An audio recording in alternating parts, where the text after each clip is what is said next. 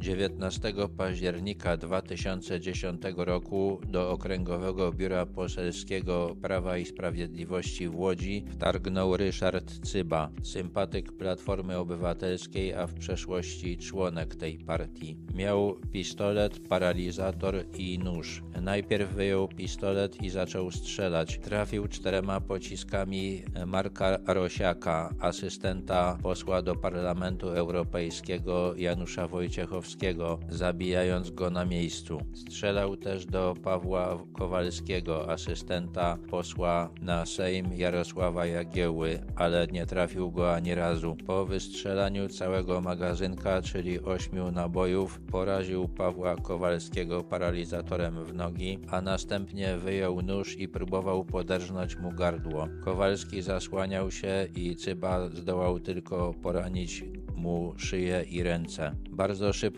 z pomocą przybyli strażnicy miejscy, ponieważ ich biuro znajdowało się obok biura poselskiego. Jeden ze strażników, który w przeszłości był komandosem, obezwładnił Cybę, który podczas napadu wykrzykiwał, że nienawidzi PiS i chciał zabić Kaczyńskiego, ale nie mógł tego dokonać, ponieważ jest on pilnie strzeżony. Już po zatrzymaniu powiedział dziennikarzom, że żałuje, że nie ma już broni, bo powystrzelałby wszystkich pisowców. W czasach PRL Ryszard Cyba handlował walutą i jak to zwykle bywało, był jednocześnie konfidentem milicji. Następnie wyemigrował do Kanady, gdzie przebywał przez 10 lat. Po powrocie do Polski mieszkał w Częstochowie i pracował jako taksówkarz. Do Platformy Obywatelskiej zapisał się w roku 2004.